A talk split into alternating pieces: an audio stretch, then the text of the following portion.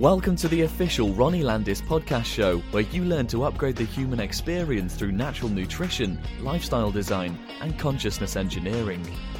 This is no ordinary health or personal growth podcast, and Ronnie Landis is definitely no ordinary host. Get ready to receive your upgrade in all you believed was possible, starting now.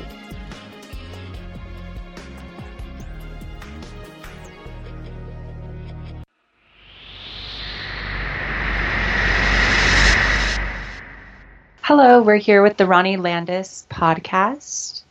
Today is a question and answer day, and we're going to ask some of the top questions that people have submitted for Ronnie Landis. Ronnie Landis is the creator of Holistic Health Mastery and Ronnie-Landis.com. He's a holistic health nutritionist and a peak performance specialist. I'm Christina Rendon, and I am a holistic health lifestyle coach and energy healer. And I'm going to be asking Ronnie the questions today. Awesome. I'm ready to jump in, and I'm really, I'm really, really excited to be having this conversation with you, Christina. I really love your energy, and I love everything that you bring to the forefront and really the energy that comes about whenever we have these great conversations and to field all these questions from all these people that are really curious to dive into some of the nuances and some of the just specific questions they have around health, nutrition, lifestyle, optimization, creating their dreams. I'm really looking forward to seeing what everybody has in store for this conversation. Thank you, Ronnie. I have also really enjoyed having the conversation of talking to you about health and interviewing and supporting you at different events. And it's an exciting opportunity for people to submit their questions and get get them answered by you like this. Um, so I'm excited that you're adding this new section of your podcast. Uh, so if you have any questions, you can submit them online. And these are some of the questions that some of Ronnie's students or people that follow his online community have been submitting. So, one of the first things that I noticed some people were asking uh, were about oils. So, somebody submitted Tyne submitted, do we need plant oils in our diet or not? And I know that in the plant plant um, nutrition lifestyle and vegan vegetarian oils are a really big topic. And even in paleo and ketogenic like oils are a very big topic. And i want to know what do you think about oils? And so this is specifically asking about the the processed oil. Okay. Great. That's a that's a really great question. And yeah, it's a, it's a really big topic in all the different circles of nutrition and you have the different perspectives from the vegan plant-based perspective, you have the paleo-based perspective, and everybody seems to have their own their own kind of idea of what's appropriate, what's not. I personally would say that oils are very important in the human diet. If we're going to take away all the different kind of ideologies around what kind of diet we should be on and, and all that, and we just look at what the human body requires in the human frame, one of the things oils do for us is they create lubrication and our joints, our ligaments, our muscle tissue, our, our fascia, our connective tissue, and our our skeletal structure, to say the least, requires lubrication. Um, and we just need to understand what the right kind of oils are.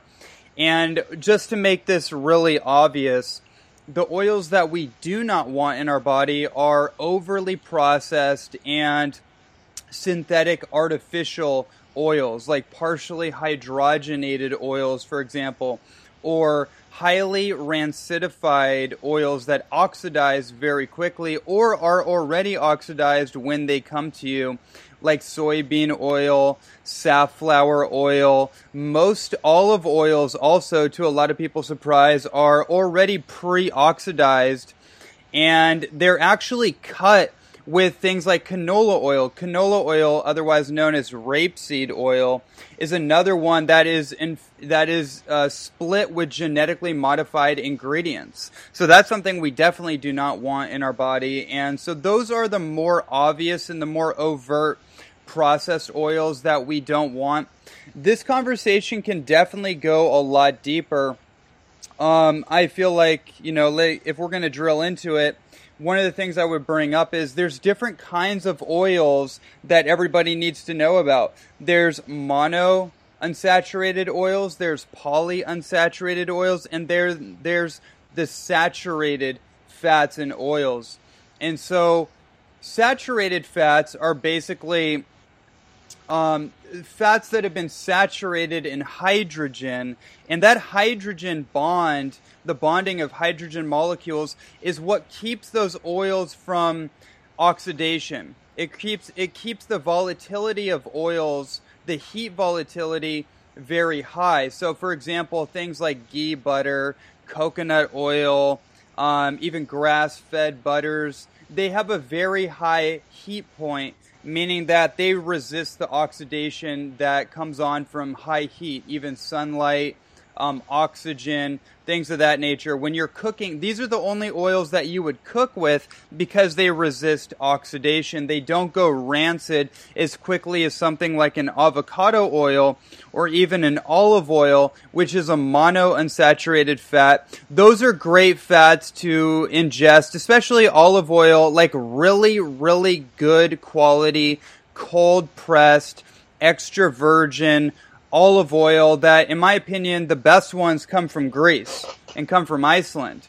And ice pressed olive oil, um, like Raulis olive oil, for example, that's encased in a very dark to even completely black jar that is not susceptible to photons or light penetration and that light that that you know like led light artificial lighting um, on the store shelves and also natural lighting from the sun can penetrate through these clear glass jars and the, even these amber glass jars when it's sitting on it's sitting on a shelf for a long time and then that will break down the oils as well. So you want to be aware of what kind of packaging what kind of uh, what kind of um, what's the word uh, what kind of protective encasing those oils are in in the first place and those can be really good to use as like a salad dressing. They can be used in like a liver flush, for example, very famous liver flushing um, modalities using olive oil specifically. Um, and other things like that, creating you know salad dressings and that kind of thing. Those are really really great.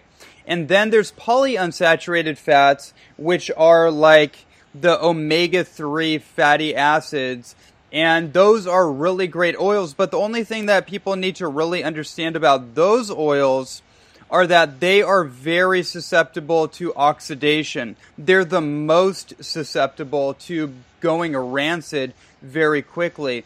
So those have to be packaged in a dark glass jar or even a, a Miron glass jar, which is the most protective type of glass on the planet. Miron really amazing, um, really amazing glass, like apothecary uh, quality glasses, something that everyone can look into. And there's more and more products now that are being packaged in Miron, which I think is amazing. So, just to answer the question again, do we need oils in the diet? My personal opinion is that oils can be extremely helpful, but you need to get the right quality um, if you get the wrong quality, even natural oils that have gone rancid, then they can create runaway end products in the body called lipo-oxidative end products, which are basically like the the the rancid end products of lipids or fats, otherwise known as oils in this case, that create carcinogenic, um, or I should say, create inflammatory markers like caramelization along the the um, along the the cell wall, along the tissues of the body, and essentially just create uh, create inflammation in the body over time and cause the body to essentially rust and break down. Um, and as well as the cardiovascular system. So that's something that I would point out. But beyond that, I do think they're very important, and it just depends on what somebody's function and purpose is and what kind of oils that they want to use in their diet. Thank you, Ronnie. So, yeah, definitely quality in the oil. So, sticking to cold pressed and organic and good quality packaging. Uh, those are three main things to pay attention to with oils. And you mentioned a few oils that I wanted to touch on really quickly. Uh, you mentioned the saturated fats are the best to cook in. So, those are the best to heat correct? Absolutely. The coconut oils. Mm-hmm. Um, are there any others that go in that category? Yeah, so I would I would say if somebody's interested in upgrading their cooking oils, you would go to non-refined, organic, cold pressed coconut oil, and then you can also use. Uh, I I prefer ghee butter. It's a purified form of grass-fed butter that comes out of the Ayurvedic traditions. And basically what that is is it's it's clarified or purified meaning that they have they have cooked off and released the allergenic fractions of cow's butter, which is the casein protein and the lactose um, fat molecule that gives people the biggest problems when they're consuming dairy even raw cow's dairy can be very problematic for people because of especially the casein protein in particular, which is also correlated across the board with conditions like diabetes. So I just want to point that out. I'm not really a huge fan of uh, grass fed butters or cow's butter anymore, although I think goat's butter can be really helpful and that would fit into this picture. But my personal preference is ghee butter in that case. Okay, wonderful. And then also you mentioned the canola oil or rapeseed oil, and I feel like that's a topic that not everybody has been exposed to yet, and I feel like that information needs to get out a little bit more about the damage that that kind of oil can do on the body because of the GMOs. I've heard that it can actually create neuro, neuro damage, like mm. in our veins as well, and so I I'd love for you to talk a little bit more on that and how common that oil is, even in, in just pretty much most processed foods. Um, yeah. tend to have that. Mm-hmm, absolutely. I mean, that's a really, really good point. Is that people don't realize that when these oils become rancid in your body, not only do they affect the cell wall, which is the governing agent of your mitochondria, which creates your energy, your cellular energy, not only does it affect the cardiovascular system, but it also affects the neurological system and cre- can create a rusting along the nerves of your nervous system and can also. Um, I, I don't know if there's specific research to back this this statement up, but I would definitely I would definitely assume that this is totally correct. Is that these rancid oils and these genetically modified in um, genetically modified oils like canola oil definitely affect the myelin sheath of the nervous system, which is going to result in the the motor dysfunction. So, so when someone has like Parkinson's disease or they have multiple sclerosis, essentially what's going on there is somebody's losing their faculties of motor function, meaning that they can't their their body mechanics are starting to break down and they can't move as fluidly as they were as they could before there's a lag time in the nerve response in their nervous system in their their neurological system their brain and so the chemical messages of information are not able to go through the neuromuscular system um, that is basically being channeled through your nervous system. The information highway of your body is, is essentially electrical conductivity. And so, anyways, those oils have an effect on breaking down the nervous system for sure. We definitely know that. And that's one of the areas that I would I would definitely look at. And one of the best ways to get all the gunk out of the body, these gunky, um, oils, these rancid garbage oils, is actually to displace them with the right kinds of oils. And so that would be things like coconut oil is really, really helpful for that. Um, doing, you know, getting some things in like even nut butters, I feel like organic stone ground nut butters can be very helpful for that too. Um, and, you know, many other things that we'll, we might even get to as we go through this call. Okay, wonderful. So the next question about oils from Chris is asking about the difference between a plant based omega 3 fatty acid and a fish or animal source of omega 3s. Mm. Um, I personally know somebody who started taking fish oil um, as they were recommended to take it for their skin and their health, and they actually got breakouts, and this person was normally used to having clear skin. And so I'd like for you to talk about the difference between the, the two a fish based fatty acid and a, plant based, and also maybe talk to the quality or maybe some kind of allergic reaction that could happen for some people.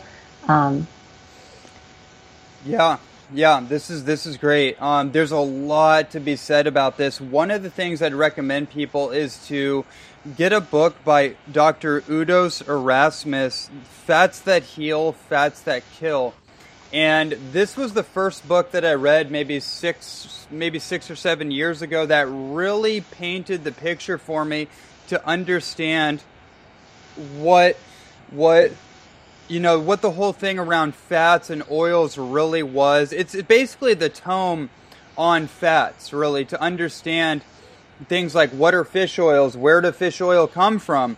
You know, that's a great question right there because people don't realize that that fish don't naturally produce omega 3 fatty acids of their own volition. They actually concentrate the omega 3 fatty acids from, from krill and they get it from phytoplankton and then it concentrates in that fish's liver. And then that's where we get fish oil from. So that's something that I would just point out is that fish oil is not the best source of omega 3s. But another thing about that is that it happens to be a highly concentrated source of omega 3.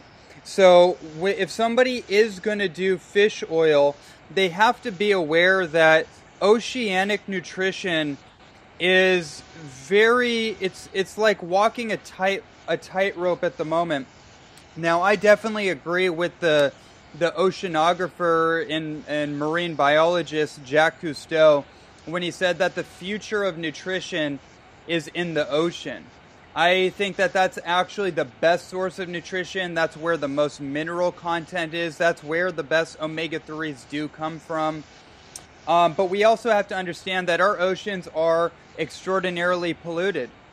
And the main things that people have to be considerate about when you're pulling from the ocean is radiation toxicity from Fukushima primarily, mercury toxicity, and then plastic toxicity. Those three things in particular are flooding the oceans all over the world, especially the Pacific West. And so I would never recommend anybody get fish out of the Pacific by any means, anything really coming out of the ocean. Um, but that may be another subject. So if somebody is going to do fish oil, one thing they need to do is pharmaceutical grade fish oil to see if it agrees with them because pharmaceutical grade fish oil is going to be refined. Um, the toxic byproducts, uh, you know, from the things that I just mentioned, are going to be refined in a laboratory to make sure that those those elements are not present in the fish oil, and then it's also going to be tested for potency to make sure that it is concentrated enough that it works. Now, my personal feeling on fish oil is that um, it's becoming something where we're not going to have that option for too much longer. We're fishing out the oceans. And in my personal belief system, there's too much karma that's gone along with the fishing industry as it is, and the fish oil industry and the fish oil scams that are going on. Most fish oils out there are totally rancid. They've they've been cooking and oxidizing underneath LED lighting in the shopping market. Not to mention how long that they've been sitting in those little those glass jars um, and whatever else is going on in that industry. I just don't trust it and I don't recommend it. What I recommend though is that people upgrade to the original source of omega 3 polyunsaturated fatty acids, which is marine phytoplankton. And there's a great product called Oceans Alive, which I've been using for years. And that is the most amazing, that may be the most concentrated nutritional source of any type of food on the planet marine phytoplankton. It can be in upwards of 4 to 10% EPA, which is one of the main omega 3 fatty acids that that is behind the health of your eyes and your your um, and the, the optic nerves that connect into the neurological system that really that have a lot to do with um, eye health that have a lot to do with motor function brain health and that kind of thing and that's also the precursor for dha which is docosahexaenoic acid which is about 40% of your physical brain tissue by the way so that is extremely important. And then if somebody is going to get animal sourced omega 3 fatty acids, I would actually recommend that they get krill oil and astaxanthin infused krill oil because the astaxanthin is a deep red pigment that that shields the krill oil from oxidation and it helps to deliver it into the body more efficiently um, through the digestive tract and through the, the digestive process to resist oxidation and to make sure that it gets into the system effectively. And astaxanthin is an incredible antioxidant in of its own. Um, there's a lot more that can be said about that. The last thing I would say about this question is that what is really the difference between animal sourced uh, omega 3s and plant based omega 3s? Now, where where do you get plant-based omega-3s in the first place? Well, you can get it from a lot of different sources. There's chia seed and chia seed oil. There's hemp seeds and hemp seed oil. There is flaxseed oil, although I'm not a huge fan of flaxseed oil because of the the potential phytoestrogenic influences that it can have on many people. I think ground flax seeds can be really amazing, so I definitely recommend those. And then there's other things like purslane um, and borage oil and primrose oil that are also very high in plant-based omega-3s. And those are really great options as well that I definitely recommend. But those are all ALA, alpha linolenic acid based omega 3s. And you need all three, by the way. You need ALA, you need EPA, and you need DHA. And they all complement one another and create this perfect, like, golden mean ratio that you need to have. And the ALA is, is designed to convert into EPA.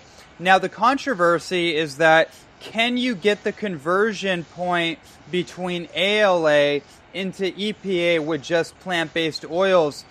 And it appears to me that some people can do it better than others. Some people can do it better than others. So I can't say that everybody needs to omit animal based omega 3s. That that would not be appropriate advice I feel at this point. You have to feel it out with yourself and you have to kind of experiment. One thing I will say about this though is that there is a specific enzyme that's been discovered that converts ALA into EPA and that enzyme is called D6D, otherwise known as delta 6 desaturase. And that enzyme is activated when somebody has enough magnesium in their body. This is a really important point is that if you don't have if you have a magnesium deficiency which most of the world is under a critical like epidemic level of magnesium deficiency, then you can't you can't activate that D6D enzyme, and therefore your ability to convert ALA into EPA is going to be dramatically reduced. So that's a perspective that I think is really interesting. Is that if you have enough magnesium in your body, you have enough vitamin C in your body, you have enough zinc in your body, and all the other cofactors that you might need, then your ability to produce these um, high potency omega 3 fatty acids like EPA and DHA on a vegan or vegetarian diet is going to be dramatically improved. And that's actually been my experience. I feel like I've actually been able to pull that off for the most part. I do do the krill oil every blue moon, every once in a while, um, if it feels like the right thing to do. You know, animal products are like a supplement, they're like a superfood, and you do it with respect. And you don't do it with um, gluttony is a big thing that I'm I'm really I'm really coming to terms with as a vegetarian is that we want to do these things with respect and with reverence, and also knowing that they can be very beneficial in the right in the right application. So hopefully that answers that question. Yes, definitely does. The difference between the the omegas and how it's personal to each person and just making sure again that everything, every oil that they're sourcing is of good quality. Uh, I love how you commented on how you need the magnesium to absorb the omega and I and the vitamin C and the zinc. I love that about holistic health and your perspective that everything is relying on one another. That, and the interesting thing to note is also that you need enough omegas to produce vitamin D. Right. And mm-hmm. I love learning how everything is so interconnected in the that, body. That's another one, by the way, for everyone listening. Vitamin D is absolutely critical. Vitamin D3 turns on more healing genes, genetics, than any other nutrient that's ever been discovered. And vitamin D is basically, according to Dr. Mercola, he's come out and said a number of years ago that 95% of all cancers could be completely prevented with the adequate vitamin D3 levels. So that tells you something about vitamin D. And vitamin D is a hormone, and it's the master hormone. It's the main one that makes everything else work. So I just wanted to add that too. Thank you. Yeah, so for the omegas, your top two are are the, the marine source. Yeah, the the marine or the plant based. Yeah, the marine phytoplankton, and then um, if you the wanted krill to, oil. and then the krill oil. If you're going to source from the animal world, which is not such a bad idea, by the way. Um, sometimes people have to pull themselves out of a deficit because we've been on a nutritional holocaust our entire life. So people are on like on a hyper depleted state and they may not be able to do a full vegan lifestyle. They may have to pull themselves out of a ditch and do things that um, are a little more concentrated and a little more potent in the beginning. Um, and that's where I think like things like even grass-fed meats come into come into the picture. I'm a vegetarian. I'm not into that stuff, and, I, and my body definitely does not need it. In fact, it doesn't even want to think about it. Um, but for some people, it's different, and I respect that. So you got to know where you're at. You got to feel into it. You got to ask your body the right questions, and you got to treat your life like a laboratory and test it out. And that's the only way to know exactly what's going to work for you in the short and long term. Okay, wonderful.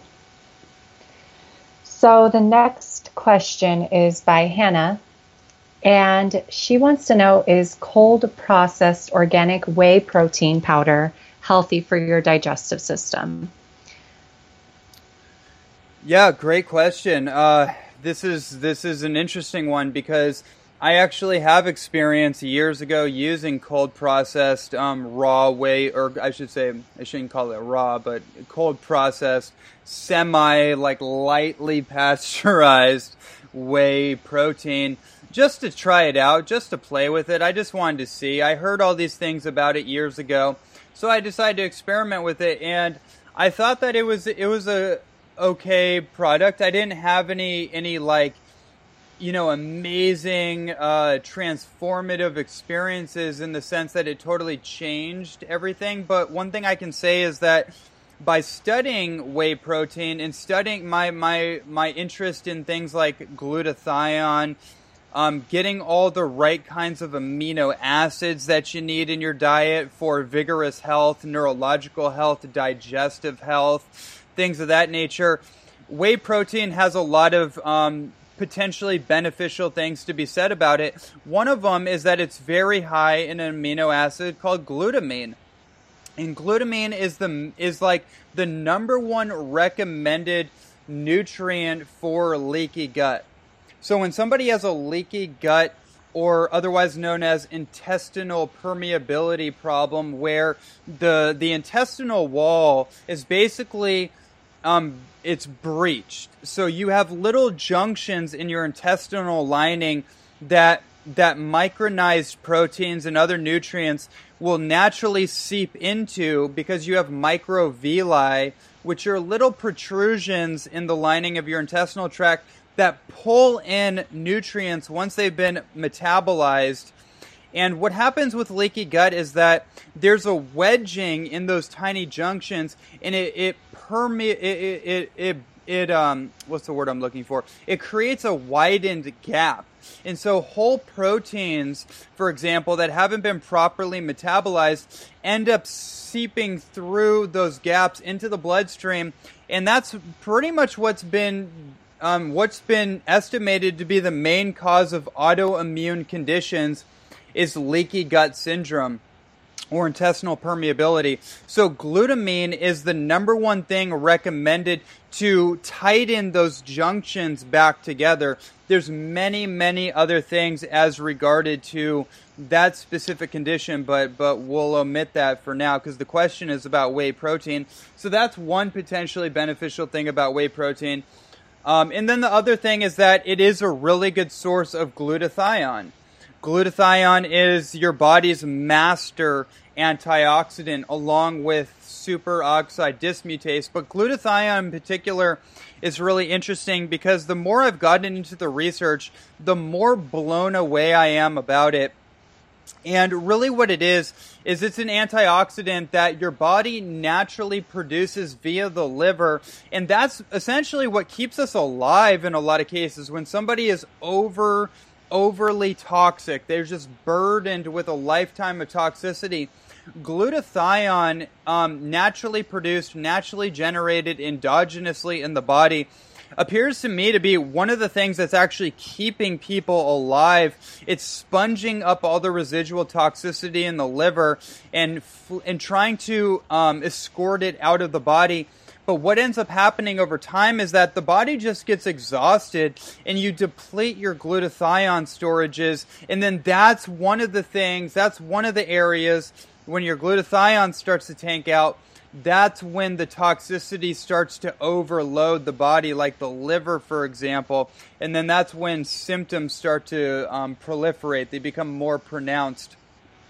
So that's another angle on the whey protein. Now, do you need whey protein? My opinion is absolutely not. If you want to be a vegetarian or a vegan and you're just really not into it, then there's plenty of things that you can dance around. It's not a requirement, but I wanted to give uh, just a little explanation on what the the potential benefits of a cold processed whey protein would be in in that that circumstance, I guess, digestively speaking. Thank you. Can you talk a little bit about a plant source that could provide the glutathione processing or the glutamine? Yeah, there's a number of them. Um, just like basic foods, avocados are a great source of glutathione precursors. So there's definitely a connection between avocados and liver health. Um, not to mention the fact that avocados make a really great meat and cheese replacement and rancid fat replacement, and even like starchy carbohydrate uh, replacement, um, which can be very taxing on the liver. So from that perspective, it's really helpful. And then also the glutathione precursors. There's a great supplement called NAC or N-acetylcysteine, which is one of my top supplements that I personally have used for, for a long time. And I also recommend for clients. And it's it's probably the most powerful precursor for glutathione um, out there. And glutathione requires what's called the methylation cycle. Um, it, it's it's a long, kind of complicated cycle, which basically your liver uses to detoxify um, xenoestrogens and heavy metals and things of this nature, um, as well as its its useful effects on the neurological system. So methylation is definitely something to look into, but NAC is the supplement, and it's very inexpensive. It's a, it's an incredible supplement for producing glutathione, which can be very helpful for detoxifying heavy metals like mercury, cadmium, lead, um, tin, and all these other kind of things that get into the body and, and cause short circuiting of the nervous system and, and and, and digestive issues as well. Wow, a lot of potent information. So, the actually the next question ties into this. Joyce is wanting to know how to get some workout meals in that are high protein using fruits and vegetables and vegetable source protein powders. Mm-hmm. And I could definitely speak a little bit to this. Um, I find that some of the best sources of protein for me are sprouts, um, some some of the darker greens, um, like broccoli and cruciferous vegetables have a higher source of protein, and also I like to have probiotics and enzymes with different high protein foods that I'm having. Like if I have a protein powder, I like to have ones that have probiotics or enzymes in it. Or making like a nut based yogurt or cheese or something, I feel like that makes it easier to digest and more bioavailable. And so I'd love to hear some of your top recommendations for protein sources for somebody who wants to stick to more of a plant based lifestyle. Mm. Well, I think that's a great perspective, and this is an interesting, interesting topic because I've definitely come to a place in my own evolution in my metabolism where I require far less calories than I ever did, and I also require far less consideration for protein, even fat for that matter. And it's an adaptation that's occurred over the process of about seven years and doing a lot of fasting, a lot of intermittent fasting. You you know, really teaching my body how to become a free energy generating device where you know, having to eat like two or three or four thousand calories is just like a ridiculous idea at this point. It's just like entertainment to do that kind of thing, but it's not necessary. Now, you obviously don't start there. Now, what ended up happening to me, because I am an athlete and I have been an athlete my whole life, um, what I ended up doing in the beginning when I first went into vegetarianism and then veganism and raw food uh, for that matter is I started doubling up my plant-based protein sources in the beginning because my body um, needed to to acclimate to plant-based protein because your body has to go through this re-education your metabolism has to become re-educated on how to properly assimilate um, more concentrated sources of nutrition. So protein in this case. My the original things that I got onto were sprouted brown rice powders, like um, the company Sun Warrior sells, and I really got into that for a long time. And then eventually I kind of grew out of doing that and I went into sources like hemp protein, which is my personal favorite. I do a lot of chia seeds, sprouted chia seeds in my smoothies. I do a lot of spirulina, chlorella, even things like marine phytoplankton, which we brought up before about omega 3 fatty acids. It's also a complete protein source. And just so everyone's listening, what is what is protein? What the heck is protein anyways? Because we have so much protein malarkey in the world where people are just like uber obsessed with protein and they don't even really know what it's all about. They just know that, you know, you get it from meat or you get it from animal products and, and it's, you know, you can't get it from, from vegetables or fruits or nuts or seeds or sprouts or, or any of this other stuff, right? So pl- protein is essentially just amino acids that are all strung together like beads on a string. And in order to be protein efficient, you need to have all the 22 or 23, whatever amount of amino acids that are that are available to you in your in your diet. And nine of those amino acids are what we call essential amino acids, meaning that the body as far as we know, I bet you anything this is going to be turned around when we figure out that the body actually does produce almost every nutrient that it needs if you if you have the right strategy long term and this is where intermittent fasting really comes into play but but um, until we get to that point there's nine essential amino acids that we have to get from food and some of those amino acids are very heat volatile like tryptophan, for example, is very heat volatile, meaning that when you introduce it to heat, it starts to degrade very quickly. And tryptophan is a precursor for 5-HTP, 5-hydroxytryptophan, which is a very common supplement used for um, mood elevation, for the big D word, depression, um, for balancing your serotonin chemistry uh, and your melatonin chemistry, which are like part of your feel good chemistry, but also have dramatic effects on your nervous system and uh, many other things of that nature. We'll digress from there, but I thought I'd point that out because when you cook a piece of steak, I just like feel like I need to harp on this for a moment when you cook a piece of steak or you cook a piece of fish or you cook a piece of meat or chicken, um, people associate that as being a high protein food. Now, the Max Planck Institute in the 1950s did a, a bit of research to find out if you cooked a piece of steak, how much of the amino acids or the protein would be bioavailable and usable by the human body after you've cooked it and they found out that immediately upon cooking the steak, 50% of the amino acids were immediately rendered unavailable or undigestible to the human body.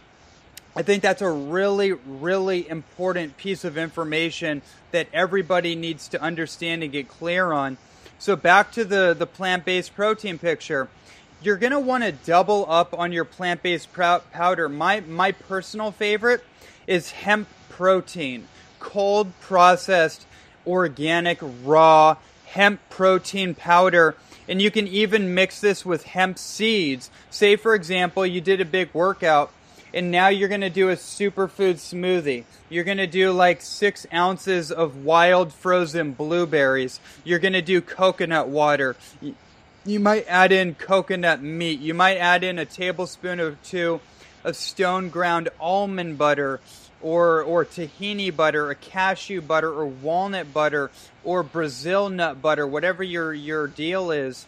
And then you also add in one or two tablespoons of soaked chia seeds into your smoothie. And then, you know, you might even have maca powder, like gelatinized maca powder, for example and um, even like spirulina. I mean, the list goes on, it's endless, right? There's more plant based protein foods than there's animal foods in the first place. So that, that ought to tell you something.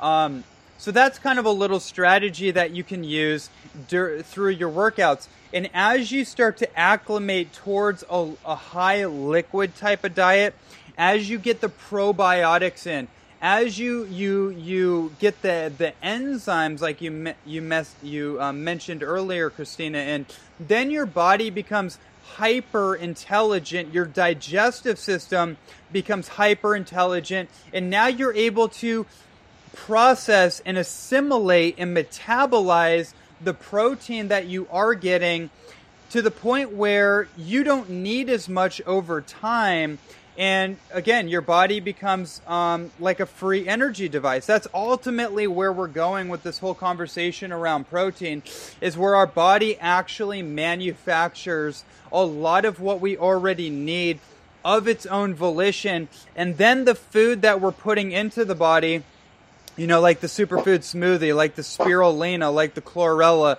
the marine phytoplankton, the blue green algae is another great one to put on your list, like the maca.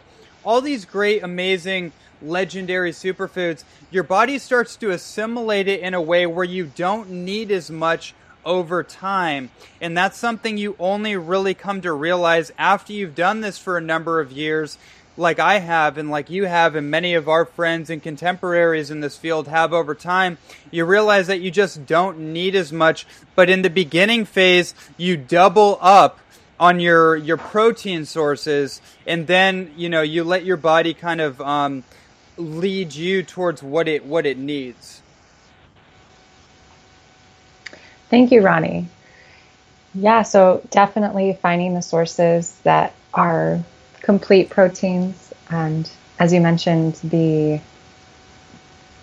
the spirulina and everything. I know those are really high sources of iron, and different nuts and seeds can be really high sources of zinc, which is also really important. Um, and not so much putting an emphasis on getting a lot of protein, but getting bioavailable amino acids so that your body can repair mm. and build. Yeah, another thing, let me just add, you just said that, let me just add that free form amino acid therapy is really powerful too.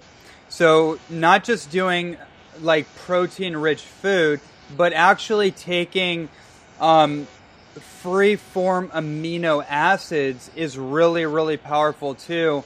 And you find out some really interesting things about how your body works um, especially in terms of fasting, and intermittent fasting, um, which can be really amazing with the free form amino acids. So that's something to also kind of Google and look into.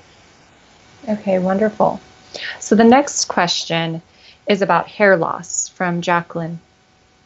And she's wanting to know the causes and remedies and nutrients involved, and just to talk about hair loss and the cause and how to resolve this.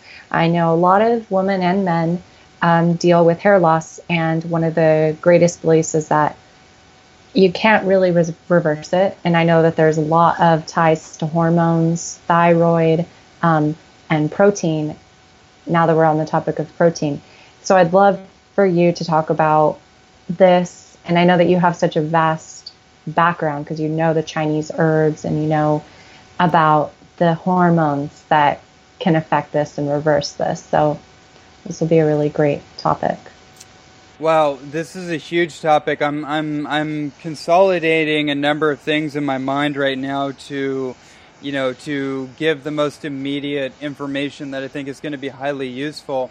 Um, yeah, there's definitely a humongous hormonal picture when it comes to hair loss, and there's also a few other things to consider. Uh, before we go into the hormone side, I would say that the nutrients, the most important nutrients that somebody needs to start getting into, are minerals such as zinc, um, silica, magnesium, and then also sulfur.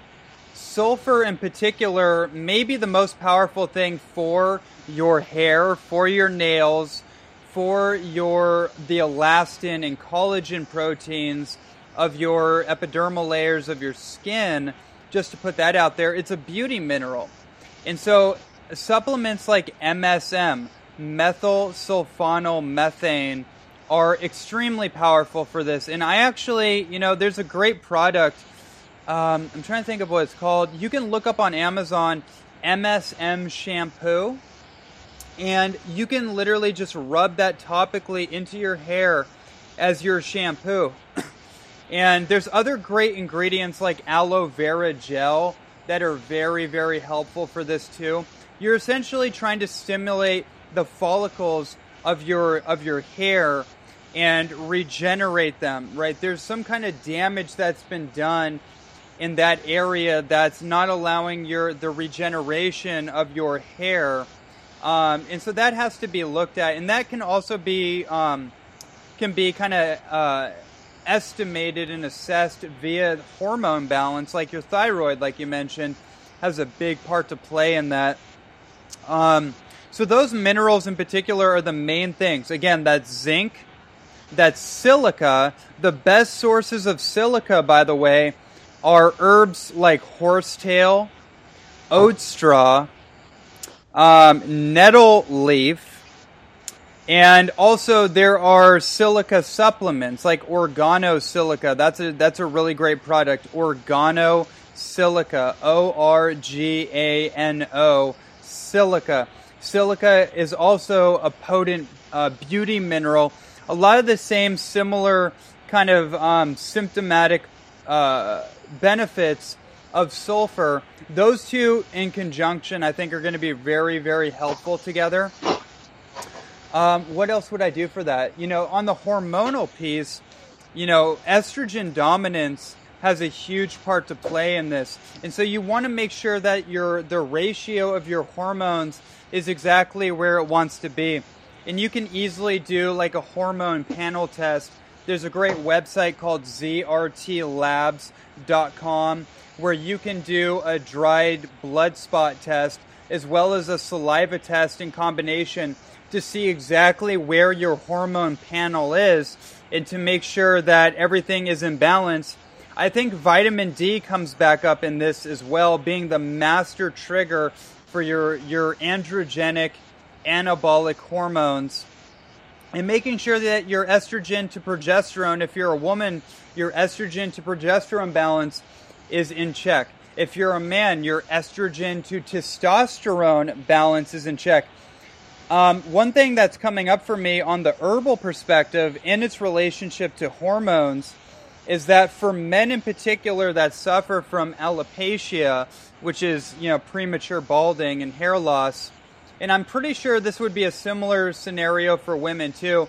But because of the research, it's very spe- that I'm aware of, it's very specific to men in testosterone metabolism. There, there's there's a few types of testosterone. It's not just one type of testosterone. So when somebody gets a testosterone check, um, something called DHT, which is dihydrotestosterone, um, which is considered to be like the quote unquote bad form of testosterone.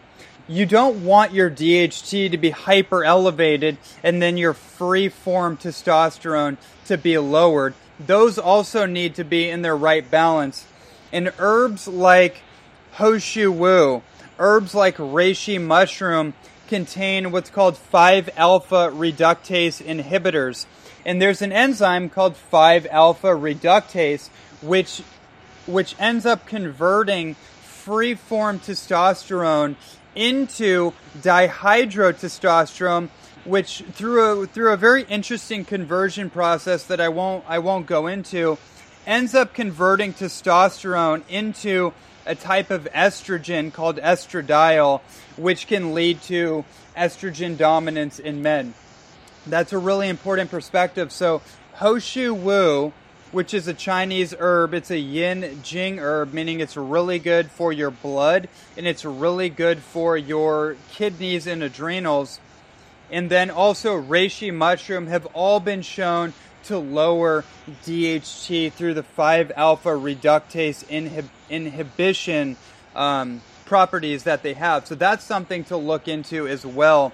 And Ho Shou Wu has always been has always been revered for being able to help regenerate hair loss and being able to in- increase the, the the blackening or the dark hair color, the hair pigments essentially, hair health. Um, so it's always been kind of revered for that, and now this seems to be a closer approximation of what that mechanism is. Um, so I would really say that for women, you want to look at your progesterone levels and make sure that those are in the right levels and that they're empowered. It's about hormone empowerment. And for men, you have the right ratio of testosterone uh, and all that. So doing a simple hormone panel check from ZRT Labs can be very helpful. Reishi mushroom, um, Ho Shou Wu. Foods that are very high in zinc are going to be very helpful. So, like pumpkin seeds and pumpkin seed butters can be very helpful. If you want to go to the animal world, the highest source of zinc is black ant extract, which comes out of the Chinese herbal world. And then also chaga mushroom is very, very high in zinc. Ho Shou Wu again is actually very, very high in zinc. Um, actually, foods that are very black in pigment, black in color, tend to be very high in zinc as well. And zinc is zinc is a precursor for testosterone. So that's going to be very important. And zinc is also an aromatase inhibitor, meaning it blocks off the conversion of progesterone or testosterone from converting into these overboard runaway estrogens that lead to estrogen dominance. So those are some really great things that somebody can really get started with right away. Thank you. Yeah, I'd like to add something to this. I know that um, silica, you mentioned silica, cucumber could be a great source of silica. Mm, mm-hmm. And on the topical standpoint as well, also, um, a lot of products have some harsh chemicals um, so paying attention to the products that we're using. And um, I know you mentioned the MSM products. There's also some certain essential oils that can help with hair growth and stimulating the follicles, such as rosemary oil and sage oil and thyme oil and lavender oil. Um, so applying those and massaging um, can also stimulate the follicles. And also paying attention to stress and psychology around mm-hmm. hair because stress um, can be very de- demineralizing and probably one of the body's um, least important functions is growing hair and so that's probably going to be one of the one of the things that stops first so paying attention to hair our, our stress can help us help our, help our hair to grow and also our psychology mm. around oh my hair isn't growing or my hair is growing beautifully um, that that can actually create quite a shift. That's really beautiful, and that's why I love doing this this with you is because you have great insights as well, especially from the feminine perspective that might not come up in my more masculine and assertive approach. So I really appreciate that, and I think the stress component is so critical. You're so right, and yeah, in terms of like the hierarchy of your body's built-in survival mechanism um, there's certain things that take precedence over others. And when your body is in a state of chronic stress, you're in a sympathetic overload and you're unable to relax and you're in this you're in this like perpetual spiral of worrying and concern and fear and doubt your belief systems have a huge effect on pretty much everything going on in your physical body and your hair growth as you pointed out is probably one of the lowest priorities for your body's um, preservation. You know, your body is operating in a in a hierarchy of of um, you know basically healing and preservative functions. It's trying to preserve itself, the integrity of its its physical function, and so hair growth is probably the least priority in that whole picture. And so when that happens, I feel like there is a huge chronic stress component and in combination with all the nutritional adjuncts that we've mentioned, making sure that you have a practice of stress reduction, you're you're doing what you love to do in your life, you're not entertaining things that you don't want in your life, but you're focusing on the things that you do want to experience in your life is really important. And also not even worrying about the issue, not worrying about the symptom actually putting it completely out of your mind is probably the best way to heal the issue ultimately, not even to pay attention to it. Yeah, well, thank you for all that information. Um, so, yeah, raising the level of testosterone with Ho Shou Wu or and working on the adrenals and getting more zinc in and really also paying attention to your individual patterns. And when your hair loss is occurring more if you're stressed or if you've eaten a certain food or if you're using a certain product. Um, I feel like that will help resolve the issue. And so, yeah, the next question is about the best nutrients and minerals for reversing tooth decay. And keeping fantastic hygiene. I know this is a topic that I've heard a lot about, considering our teeth are actually bones and our bones can regenerate and heal. Why don't cavities? And where is, why hasn't dentistry put this on the forefront of teaching us how to reverse and heal our teeth and what can we do to maintain a proper pH balance in our mouth and bacteria balance um, to keep our teeth as long as possible and keep them healthy and strong as long as possible? Mm, this is a great question, and this is another one that that you know, there's a lot there's a lot to be said about this. Um, one thing to understand now, I put a lot of information about this subject in my Holistic Health Mastery certification program. You can find that at holistichealthmastery.com.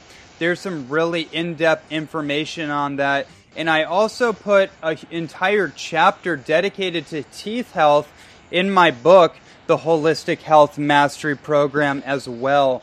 Now, as far as this specific question goes, how do you prevent tooth decay? And what are some of the nutrients that are um, paramount for teeth health? Well, the first thing I would say is that you want to understand that there is there is a type of bacteria called Streptococci mutans that is most prevalent in our oral cavity that affects tooth decay the most. And that's a type of bacteria that really respires on sugar respiration, meaning that it feeds off sugar. And so there's a lot of controversy in the raw food world about high fruit diets and does high fruit cause tooth decay?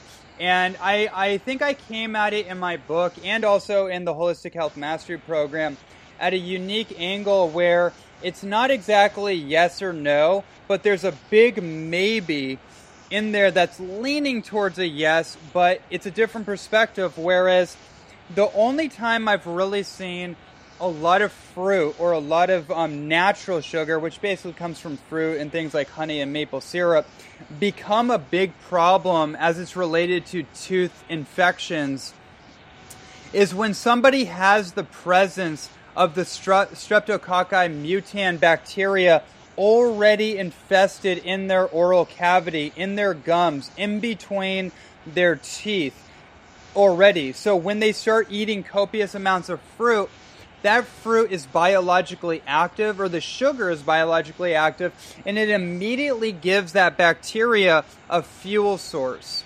So that's something that you have to understand is that it's not that sugar or natural sugar, I should say, is really the problem. It's that when the presence of an infection is already laid laid itself out in the oral environment, then that can that can create a breeding ground for further infections. So you want to make sure that you're sanitizing the oral environment um, with using certain strategies. I laid a lot of this out in my book. I'll, I'll give you a few of the strategies right now. One of them is food grade hydrogen peroxide.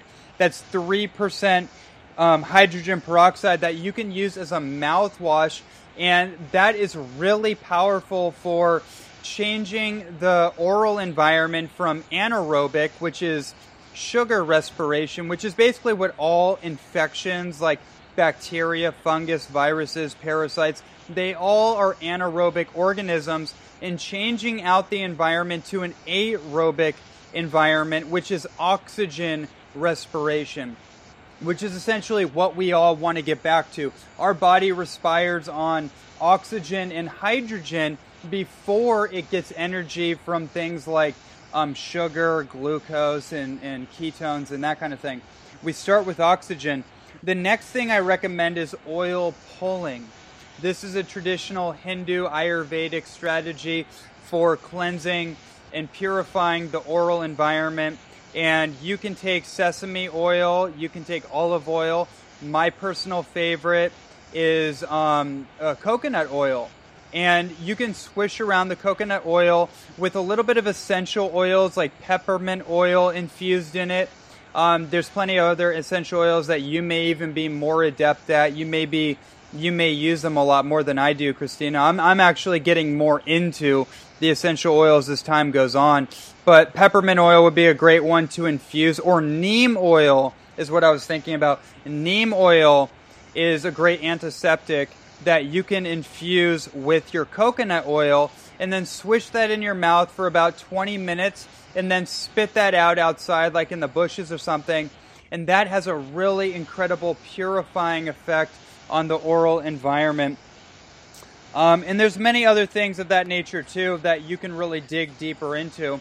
Um, as far as the nutrients that our teeth require, it's pretty much the same nutrients that our bone skeletal system requires. Because as you mentioned, our bones are a living extension, or I mean, our teeth are a living extension of our bone matrix, and they can be regenerated.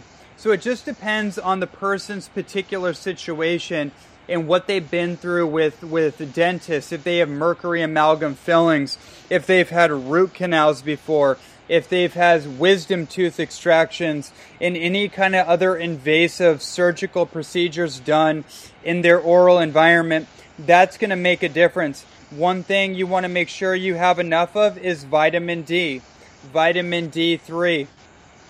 10,000 IUs of vitamin D3 supplement as a supplement is very, very um, effective for increasing bone density and displacing excess calcium that can build on top of the bones.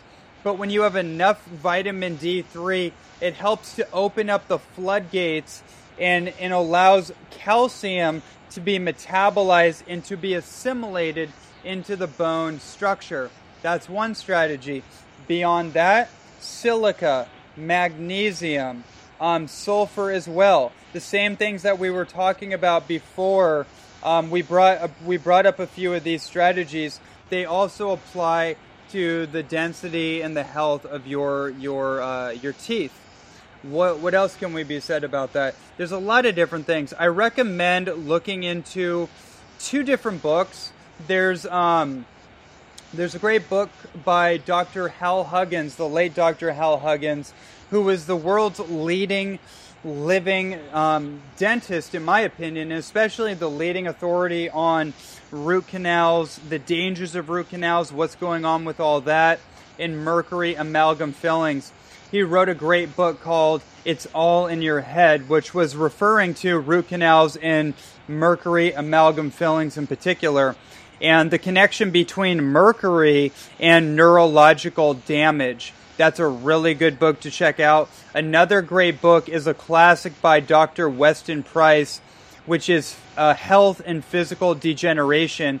And that will help you understand why we have this epidemic of tooth decays in the first place, why we have this epidemic of root canals and mercury fillings and all the, the craziness that goes on with the conventional dental, the ADA, excuse me, the ADA, the American Dental Association, which is largely a scam, in my opinion. Um, and most of what biological dentistry or holistic dentistry really serves to do now is to reverse the damage that's been done by traditional dentistry and that's kind of its own subject. That's a little a little pet peeve and rant of mine. But if you really want to understand how to increase dental health, definitely that information in the Holistic Health Mastery Program and also in my book is very helpful.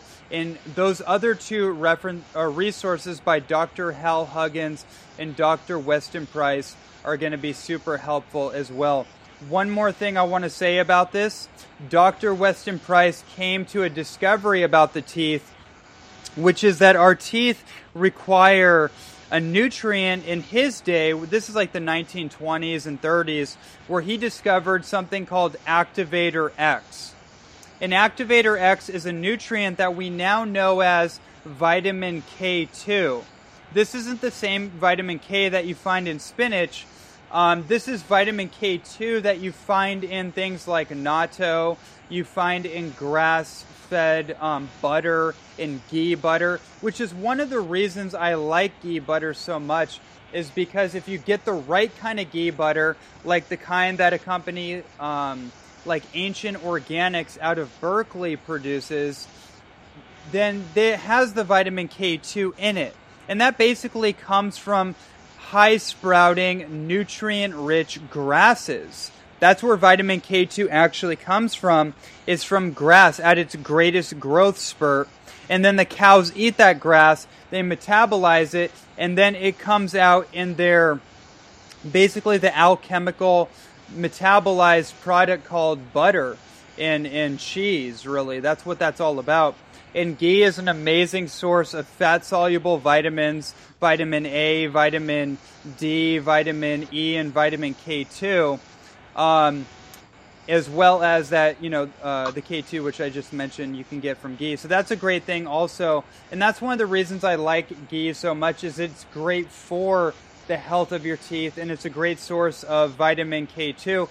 Now, if you want to do it completely vegan, there's a product called MK7, which is a vitamin K2 supplement that you can supplement with. So those are all um, a lot of really great strategies and resources for how to empower your teeth health.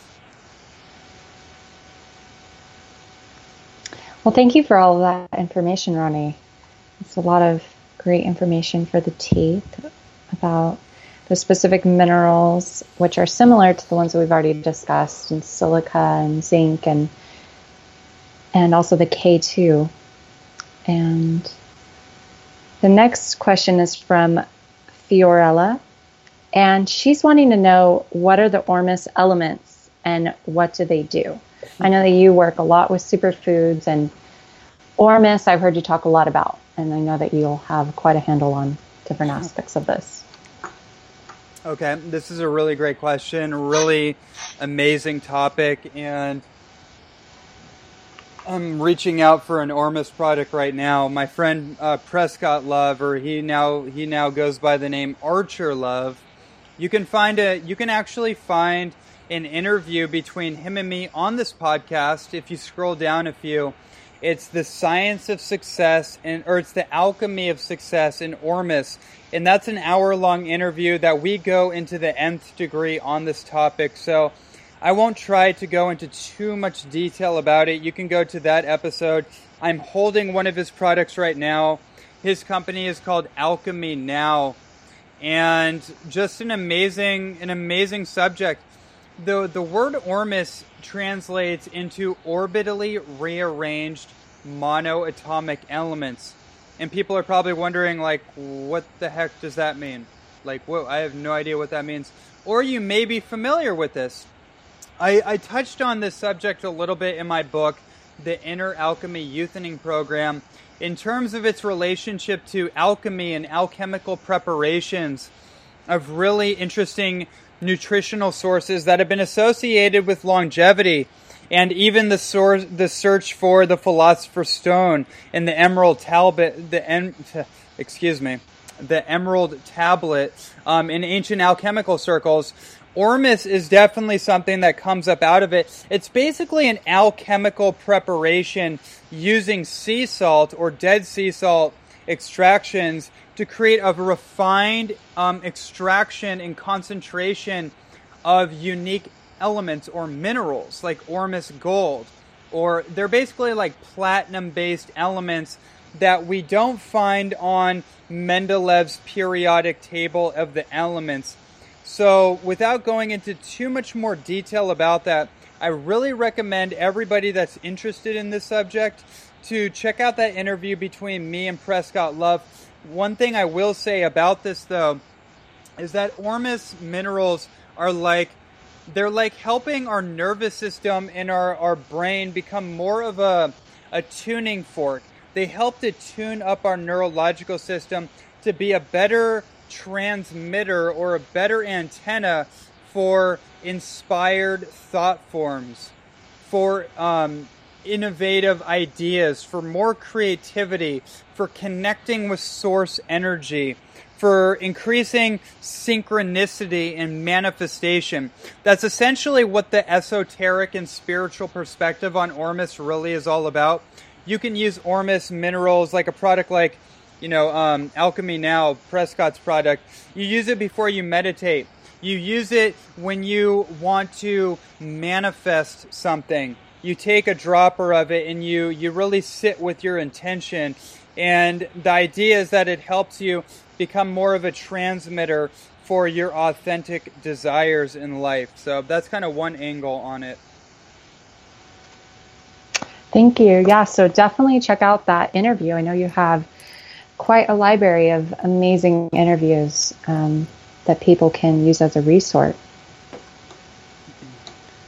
And we have another question, um, seems pretty important. So, from Dasha, um, epilepsy. Mm. What are natural treatments and cures? Okay, this um, this is a big one too, and um, I want to make known we didn't we didn't get a chance to disclaim this before before this conversation started, but I want to make it known that I am not a medical doctor and I am in no way giving medical advice. This is purely informational advice. It's entertainment. It's it's it's spiritual advice. None of this is to be used in replacement to advice that you would get from a qualified medical doctor. So this is not medical advice at all. This is purely entertainment. This is purely information that you can use at your own free will.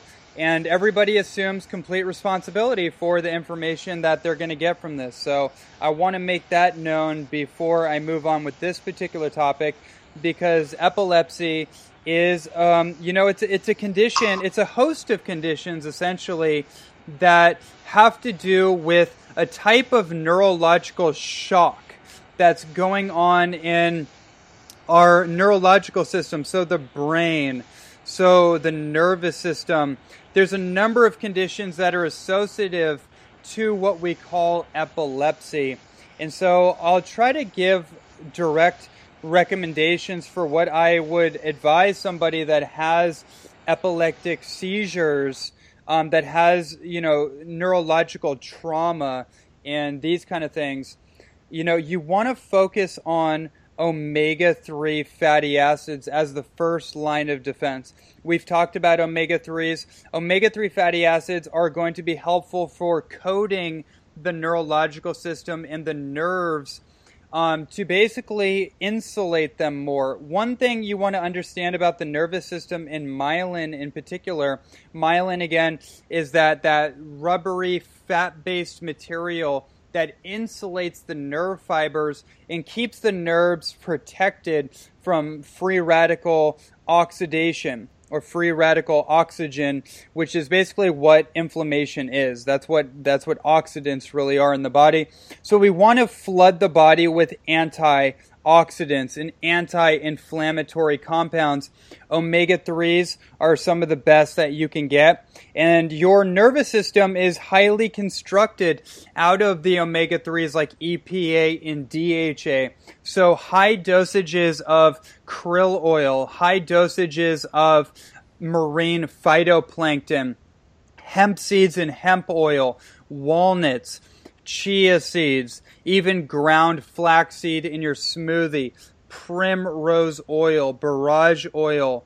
Those things are going to be very, very helpful. Moving on from there, I recommend that you make sure that you have enough magnesium in the diet. Magnesium has a definite correlation with being um, reducing epileptic and seizures, epileptic sy- symptoms in, in the on the onset of seizures, which is basically what happens with a condition like that, where somebody has this this like you know even to the extremes where somebody has frequent seizures that can even lead to somebody's bones fracturing in their body because the shock on the system becomes so strong And that's, you know, it's such an unfortunate situation. And the medical institution has very little to say about this. Obviously, they have no idea where it comes from because that's the, that's kind of the, the um, MO. We have no idea how this started. It obviously wouldn't have anything to do with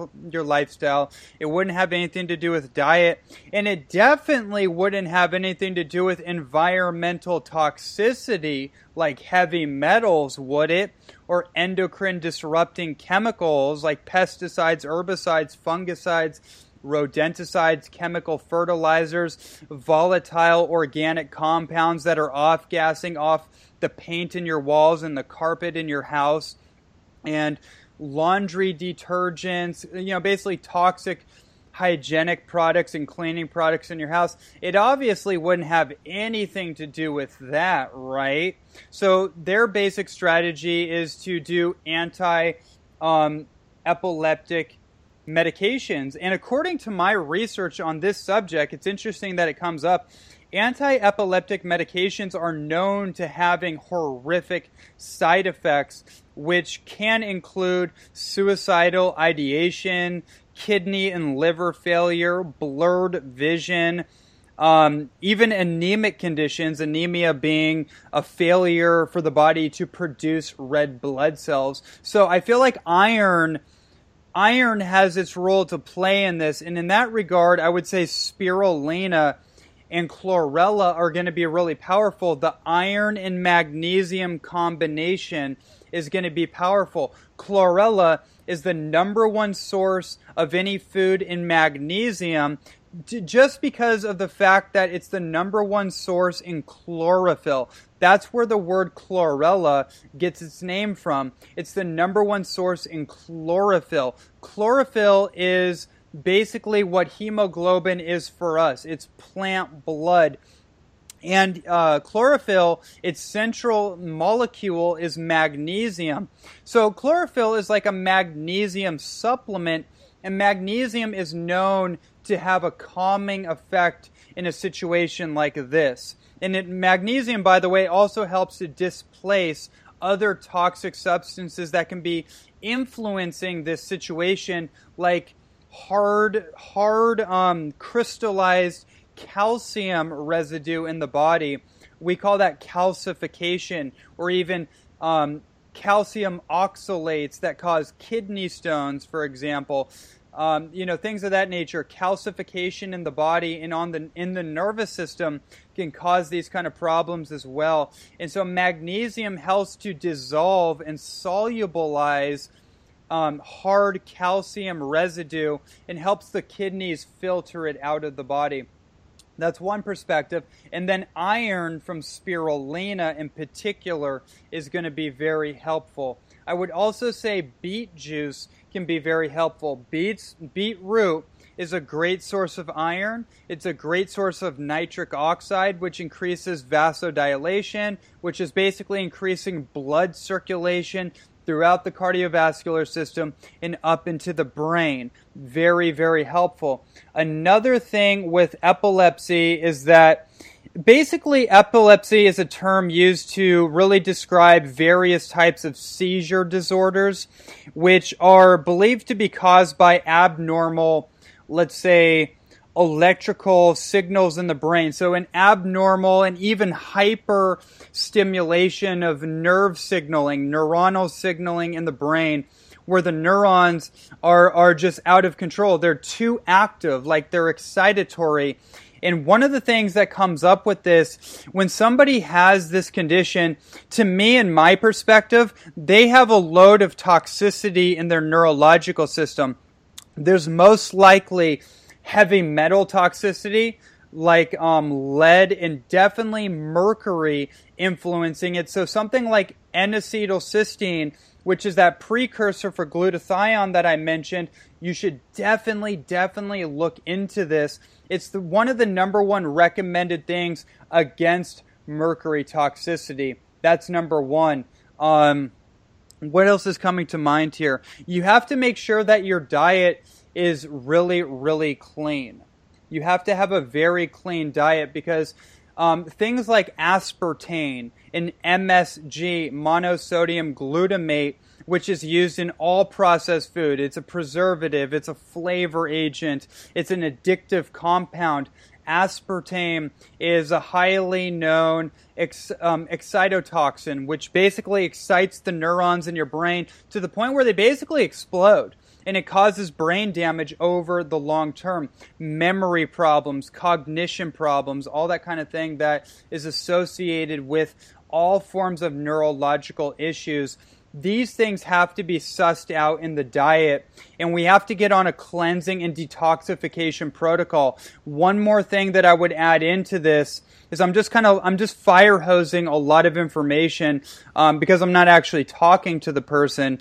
I would also add in activated charcoal into the mix.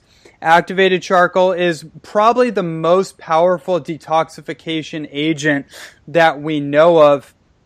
And that's something that can sponge up residual toxins. And it, it, it, has an adsorbative effect where things like clays, which are also really important here, they sponge up and they, they basically soak up positively charged um, toxins in the body where activated charcoal adsorbs positively charged toxins through its negative charge and it binds on it like a magnet.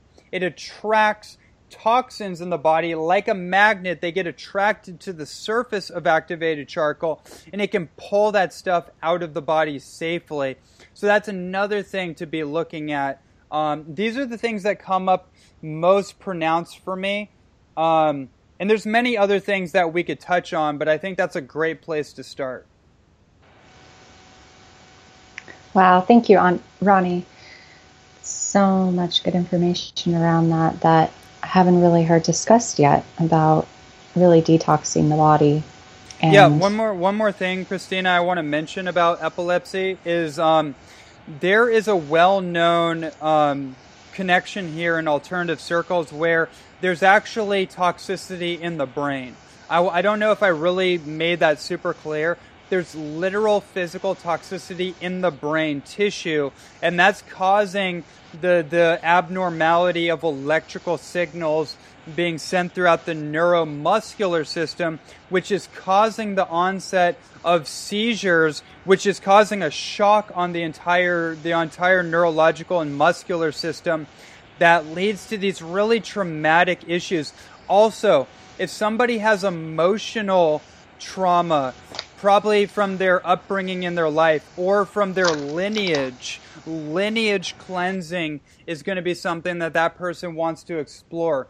There's always going to be a psycho emotional, psychosomatic kind of connection where there's a mind body emotion connection with conditions such as this. So we want to be looking at all the pieces on the puzzle board so we're addressing the full human, um, full body perspective. Beautiful. So, specifically, this person also asked about whole food juicing or reducing EMF radiation or grounding or supplements. I know that you mentioned NAC and I know you mentioned activated charcoal and getting rid of heavy metals and um, magnesium, using magnesium. Is there anything else that you want to add to this topic in regards to some of those other things that she mentioned? Absolutely. One of the things about electromagnetic fields, um, you know, basically electromagnetic smog you know, EMF toxicity and pollution is that we are being affected by electrical wave currents that are that are essentially breaking down our immune system. They're disrupting the electrical signals of our nervous system and that definitely has its part to play in this whole scenario. So we want to make sure that we are investing in grounding material, like a grounding sheet for your bed, grounding rods for your, even your cars. You can be electrically connected, or you can be connected to the negative ionic charge of the earth even when you're in your car by connecting to metal. And you can go to a website called um, earthing.com. And the founder, Clint Ober, wrote a book many, many years ago called Earthing, which is a book I got into about seven years ago. While I started getting barefoot on the earth, I got out of the rubber cast that we call a shoe and started getting barefoot on the earth, walking around barefoot, um, doing workouts barefoot to get my alignment in my body back together. I mean, it's just an amazing phenomenon.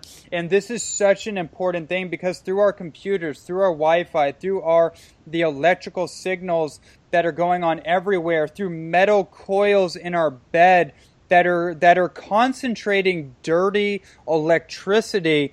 This basically it's called static electricity and it basically shocks it creates like micronized shock waves on our nervous system which cripple our immune system over time.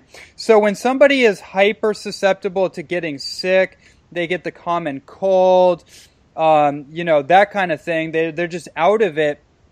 I bet you it has to do with this EMF pollution. I bet you it has to do with static electricity in your car, static electricity that you can kind of hear, like when you're driving underneath these these radio towers you can kind of hear it right in the background if you pay attention. There's a static electricity in the background, and you're basically you're umbrellaed, you're ballooned in this static electrical field.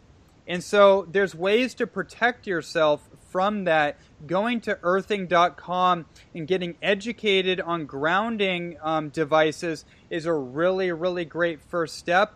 Um, getting getting uh, upgrading your sleeping environment, upgrading your bed. If you have a bed with metal spring coils, I would recommend you upgrade out of that right away. There's a great there's a great company called yogabed.com which which has incredible quality beds of all sizes. I've invested in them and they don't use metal coil spring mattresses because that's just an out outdated technology. And we want to upgrade out of that. And that's one of the best investments that we can really make for our health long term. And then also, we want to invest in getting into nature. One of the things I've noticed about harmonizing my brain waves in my equilibrium in my thought process in my stress reduction is when I get barefoot in nature. I go for a hike. I go to the park. I go to the reservoir, I, I go in nature, I go to the beach, my stress automatically drops off. My left brain dominant thinking, which is like the hyper analytical stress and all that kind of thing that we, the worry, fear, and doubt, and all that kind of nonsense that we entertain um, in the world, that is left brain thinking where we're always trying to analyze and, and figure things out all the time. It's like mathematical thinking. And the right brain is more magical thinking. It's more entertaining possibilities and infinite possibilities and in our dreams and desires and what's possible for our life and for our health. And when we get grounded, we actually automatically become right brain dominant. And you'll notice this when you get into nature you become more clear. It's like having a connection with the divine source of God or the creator. It's automatic, and that's something you'll notice the more you get into nature. So that's another thing that I think is really, really important. Wow, there's a lot of great information there on how to maintain balance and really get to the root cause of different conditions or experiences that people may be going through. And so, yeah, that was the last question for today.